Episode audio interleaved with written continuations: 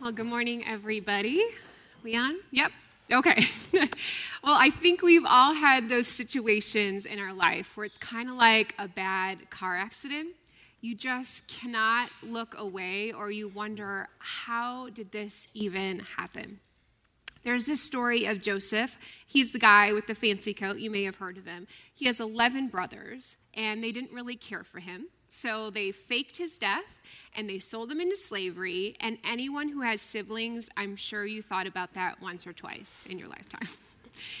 but uh, before finding out what happens to Joseph, the Bible adds in this brief story about Joseph's fourth oldest brother, Judah. This is one of the stories in the Bible that rival any soap opera or telenovela, and you are left scratching your head. Here in Genesis 38, we find the complicated tale of Judah and Tamar. And I'm going to tell you right now, it's going to get weird, okay?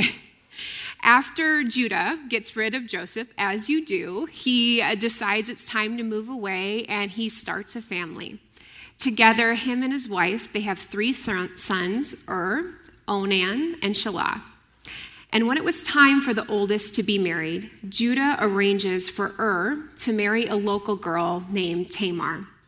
And the Bible refers to Judah's eldest son as a wretched human being. I'm pretty confident if Tamar had her choice, she would not be swiping right on that, okay? So, not long after they were married, God wasn't too pleased with Er's worthless behavior, and so God struck him dead. Yeah, dead is a doornail.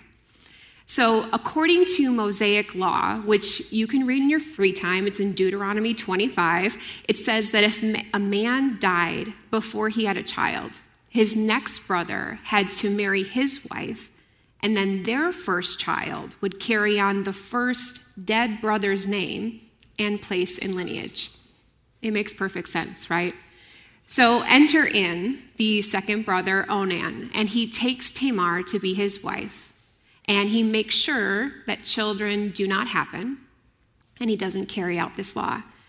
So God is not thrilled with this situation as well, and he knocks him off too. You would think that their own father, Judah, had to be clued in on this wretchedness of his first two sons. But Tamar and him, they were probably most likely in denial of their children's actions. For me, I'm sure at the back of his mind, not one, but two of his sons are dead, and he's probably wondering if Tamar has like this dateline situation thing happening, and Keith Morrison is to pop out at any moment. Judah summons Tamar, not to comfort, or console her, but he tells her, you know what? I think it's best if you go back, live with your dad, and just wait until uh, Shelah is old enough. You can just be a widow until then. So, marriage to Shelah is off the table for now, and you just have to think about how Tamar must have felt. She's lived through two arranged marriages, and neither of them were winners both ending in sudden death. She is desperate and she has no other choice. She just couldn't go out and get a part time job and collect life insurance. That's not how it worked. Tamar is sent to live back in her dad's basement, and she probably grieves the loss of not just her two husbands, but the life she never had. She is desperate, and she is left to the promises that were never even there. This woman is an outsider with nowhere to turn. She has hit rock bottom, and we can imagine this seed of resentment starting to bury itself deep within her soul. Hatred, hurt, and heartache are the crosses she bears. Here we find a woman scorned, desperate, and ready for revenge. So I don't know about you, but when I read the Bible, I kind of subconsciously put my own cultural and social concepts of modern day into the story. Initially, I just think, well, why didn't Tamar just go out and get a job? Just save up enough money, get her own apartment, and move on from this horrible family. But the ideals of Genesis 38 and today in the 21st century, they're vastly different.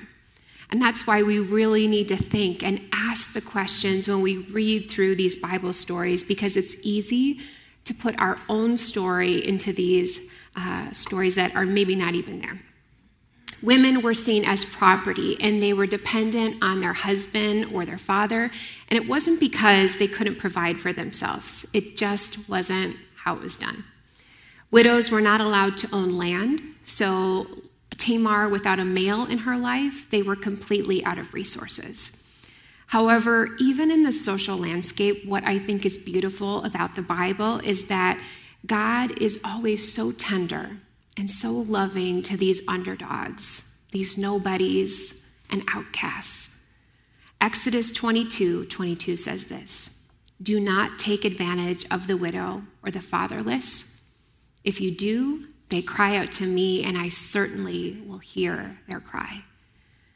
I'm not sure what Tamar's relationship was like with God, but based on the text, uh, she never reached out to God for help but decided to take it upon herself to resolve this situation.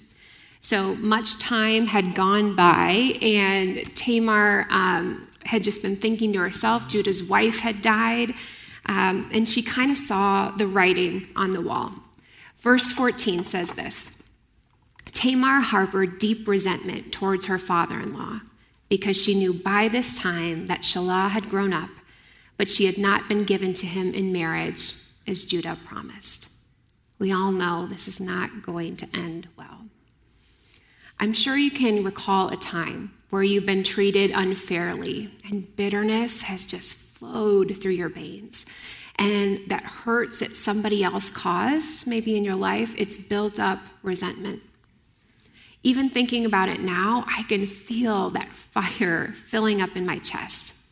I think about those times in my life, and this is usually kind of what goes on in my head. I play out those same stories over and over. I kind of replay what I said, what they said. I start hoping that something similar is going to happen to them. And it all goes in all kinds of different directions. And after a couple of days of marinating in my own thoughts with this hardened feeling, all the way at the end, I remember, oh, where Where's God in all of this? Oh, yeah, I left him back over there a couple days ago, and I've kind of forgotten about him. And before I know it, that teeny little seed has buried itself deep within my heart. Harboring deep resentment is sinful. Really? You know, are you sure? but when we hold on to that bitterness, We've been spending all of this time concentrating on everything that is not of God, and we hold on that to that resentment, and it continues to drag us back from moving forward. And we've taken our focus off of Jesus, and we continue to sit in that twisted state of hurt. Out of that spite, we end up doing things that we regret, or we realize later we did not make the best choices. Resentment chokes the life out of us. It grows into this malignant tumor that doesn't allow the goodness of God to live within us. So I'm going to ask you do you have resentment holding space in your heart? Have you taken the time to examine those hard relationships? Maybe it's how you acted in the past and that still haunts you or you hold that bitterness towards God and you're not ready to fully let Him back in. So, how do we release that? The minute I feel that I've been caught up into this swirl of resentment, I, I pray. I pray to take it away, to fill in those cracks that are hardened within my heart, to begin to change that mindset.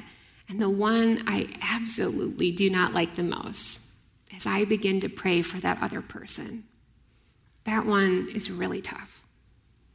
Like any change to occur, you know, that release, it takes time. And every time we do that, we need to replace those negative emotions and thoughts with the truth. The truth of the one that uh, we know that we are in Christ alone. Remembering to hold on to that is the most important. God's view of us is the only one that matters. I'm not sure Tamar had that kind of encouragement in her life and that hope. She just had this swirling resentment and frustration and for Judah and sticking to his word that he didn't do. And she decided she was going to take it into her own hands. It says Tamar learned that her father in law would be coming to Timnah to shear his sheep. So she took off her widow's clothes, put on a veil to conceal her true identity, and sat down to the entrance of Enaim along to the road of Timnah. When Judah passed by and saw her, he thought she was a prostitute because she had her face covered. So he decided to proposition her. I told you this is going to get real weird. this is what Tamar had been waiting for to trap him. Clothing back then had a very vivid distinction of who is who. So we had people in widow's clothes, people in veils, and then other people had these personal items that marked a visual representation of a part of their story. Clothes can conceal who we are on the inside and what's really going on in our minds. And the same goes for our life when we deal with sin. It's easy to have this veil over our life and to be blind to what we are really doing. So Tamar, she had a proposition of her own, and she resorted to a method that God does not condone for the purposes of securing an endgame. A table was set for Judah, and he chose to pull up a chair. He offered her payment the next day through a goat, very classy. Um, but he, she knew his track record of keeping promises. And Tamar, she's super clever, and she asked for his personal seal and staff as collateral. collateral. He agrees, they have relations, and they both go on their way. Now, for Tamar, this was premeditated. This was the only way that she knew how to advocate for herself. Afterwards, she went home. I imagine she took a hot shower and immediately changed back into her widow clothes and continues to wait. She didn't know if Judah would get her pregnant it was only a hope, but she decided to keep his items tucked away just in case. Three months later, Judah heard through friends that Tamar was with child, and he was outraged, which I'm like, really? The man who sold his brother into slavery, he doesn't keep promises to Tamar, and he made some poor decisions out of lust. He was the one ready to point a finger of judgment. Okay. So he went in hot. He proposed that she needed to be burned alive for going against his family's name. And he insisted punishment for Tamar, all the while he should be reckoning for his own. So the crowd gathers, everybody is there, and both Tamar and Judah are present, and he is ready to tear into her. And when it was her turn to speak, she simply takes something out of her bag and in verse 25, it says, It was the owner of these items who made me pregnant. Please take a close look and tell me whose personal seal, cord, and walking stick these are.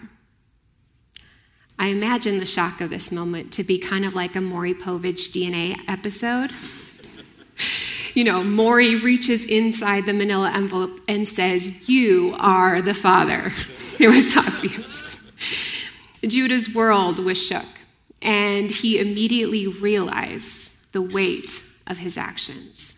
It's very reminiscent of the story in John chapter 8, where all the Pharisees uh, they are gathered with an adulterous woman and they're ready to stone her to death. And they look over to Jesus and they're trying to trap him and they ask him, What do you think we should do?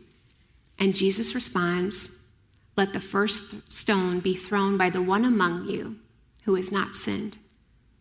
At this moment, Judah has a choice, and I could see this going in a couple different directions. We find, you know, the same thing in our own lives as well. When we have that realization that we've messed up and we sinned, and what do we do with that? So, there are usually a few courses of action that we can choose from. The first is deny, deny, deny. when my brother and I were in grade school, we had a great aunt watch us in the summer while my parents were at work, and they had this finished basement with this really long hallway. And so we would turn on this kid's record player and we would run back and forth to Axel F. It was the theme song of Beverly Hills Cop. You know it. We were awesome kids. We thought we were so cool. Okay. We eventually tired ourselves out and thought, you know, it seems like a great idea if we should just like hang off the fireplace mantle. Okay, it was really long. It had 30 or 40 baseball trophies from their sons on there, but that it did not stop us. It was fun until we realized the wooden mantle was not attached to the fireplace wall. And everything, the trophies, the wooden beam, it came crashing down with a loud boom. So, like any other kids, my brother and I just ran and locked ourselves in the bathroom and acted like nothing had happened. we knew exactly what did, and I'm pretty sure my aunt knew as well. But we just acted oblivious and denied it, just like Judah was when it came to his son's behavior. Denial, it is an easy way out, and we don't want to fess up to the truth. The second is shifting blame. As humans, it is so easy for us to shift blame for our own sin, to say, whatever, you know, it's really not my fault. And for Tamar, yeah, she was a victim of a bad situation, but she chose to complicate it even more and hold Judah in contempt. As a parent, you can see this happening in sibling relationships, but I have to admit, I have seen my fair share in the workplace and also within church communities. Grown adults saying, I did this, but it wasn't my fault because this happened and I was tricked. I was in grief. I didn't have enough to eat. I didn't get enough sleep last night. There are so many excuses that we have been accustomed to to blame someone else for our own sin. And the third is owning up to it. It is easy to say, but it's our pride that can be a hard thing to break at times. Just like that contempt, if we don't own up to our failures and keep denying and shifting blame, that pride takes over in our life. The realization where we have failed ourselves and others and God, it is a hard pill to swallow. It's choosing to own up to our flaws. It shows our humility and a willingness to be vulnerable. World War II fighter pilots, after coming back from battle, would have these deep scratches and torn wings on their plane. But instead of covering up those imperfections back up and fixing those planes up, they chose to keep them as they were because it proved themselves and other pilots that they had gone through battle, through the hardships. Just like those fighter pilots, I believe that when we showcase our weakness, we are actually encouraging others to do the same, to be an example. In this moment, in the crowd, Judah, he is filled with guilt.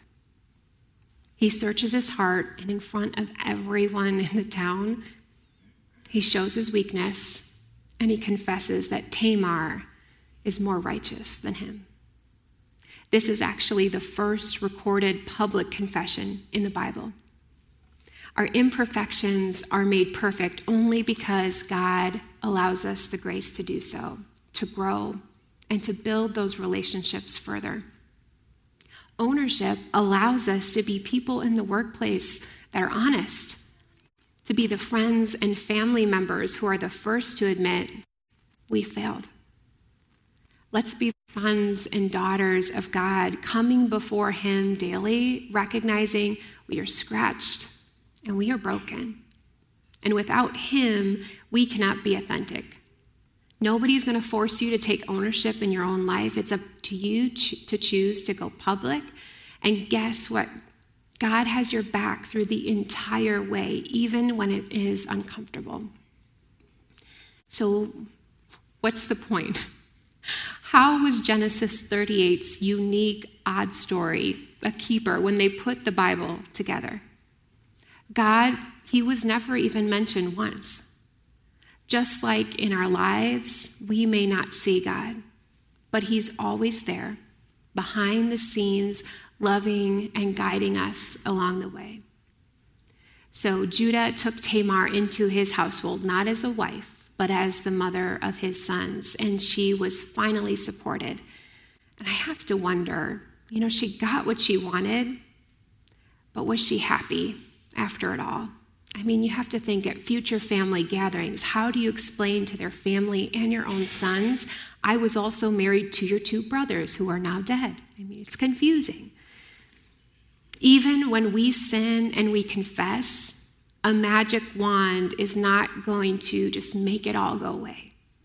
We're going to have to wait, we're going to have to sit in it sometimes.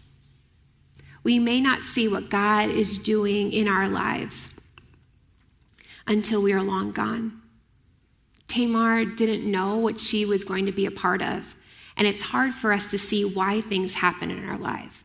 God, He's not sitting up in heaven using us as pawns trying to figure out His master plan. But it says in Psalm 68 5, He was a father to the fatherless and a defender of widows. He's a father who always defends and loves, and in this ugly, twisted, complicated story, God does end up winning and redeeming what is lost. Tamar becomes pregnant not with one child, but with twin boys. Think about that. Tamar married Judah's first two sons, who were the worst. And in God's redemption, is now pregnant with twin sons, Perez and Zerah. One of them will continue God's promise to Abraham to start a new nation. And that went from Abraham to Judah through Tamar and all the way to Jesus. God's playing the long game here because he does know what is best. Unlike the men in her life before, God saw Tamar. He advocated for her as a loving father would, and now she and Judah were placed into his lineage. In the end, these two broken people, they found a place in the greatest of all genealogies. God didn't have to do that. I think this verse captures the hope and the bigger story that certainly the faithful love of God hasn't ended. Certainly, God's compassion is not through. These people were the least likely to be a part of something bigger, but it's truly only by the grace of God that they were. As we wrap up this ancient wisdom series, we pray that you see a glimpse of God's faithfulness through the triumphant and the broken parts of the Old Testament. This section of the Bible, we see everyone doing what they wanted to do on their own, and it just was never enough. But God is good. His story was never threatened, and He never holds resentment towards us. He knew that we could never live up to his standard of perfection. And that's why Jesus came. It's God's plan of grace to cover our flaws with the death of his own son, Jesus. He has the ability to strike us dead, but you know what? He allows us to be in our weakness so we can be in a place of healing and learning so we can draw closer to him. Let me give you some of my humble wisdom. This world and all it has to offer, it's never going to be enough for us. We're always going to feel like something is missing if we do not know Jesus. We will never live up to the standard of perfection that God deserves. And He knows our failures and our flaws, and that is part of our personality, that's part of our story. Sin is heavy, it's not fun. Nobody wants to look inward and see our weakness. But you know what? He calls us as His own. He loves us and He desperately wants a relationship with Him, not a religion, relationship. Jesus takes our pain and He redeems it. He takes our ashes and He creates beauty. And when we feel the weight of the world, He is there to lift us back up. Simply put, He saw the writing on the wall too that for the rest of time, people would try over and over to make it on their own. And God knew the only plan was to send his own son to earth, to allow him to die so that his suffering and his death would allow us to be away from that grave of shame and guilt, to find freedom, grace, and hope that one day we can walk with him in the garden. Romans 5 8 says, God demonstrates his own love for us in this. While we were still sinners, Christ died for us. Jesus is the only one that died for each one of us because he knew you were all worth it. If your relationship status with Jesus is it's complicated, let me ask you this. Are you in denial? Are you shifting blame? Or are you ready to take ownership with a relationship with Him? Let's take a moment to marvel at the grace that He has given each one of us while the band sings this next song. Amen. That God redeems our hardest, most impossible, most complicated stories for good.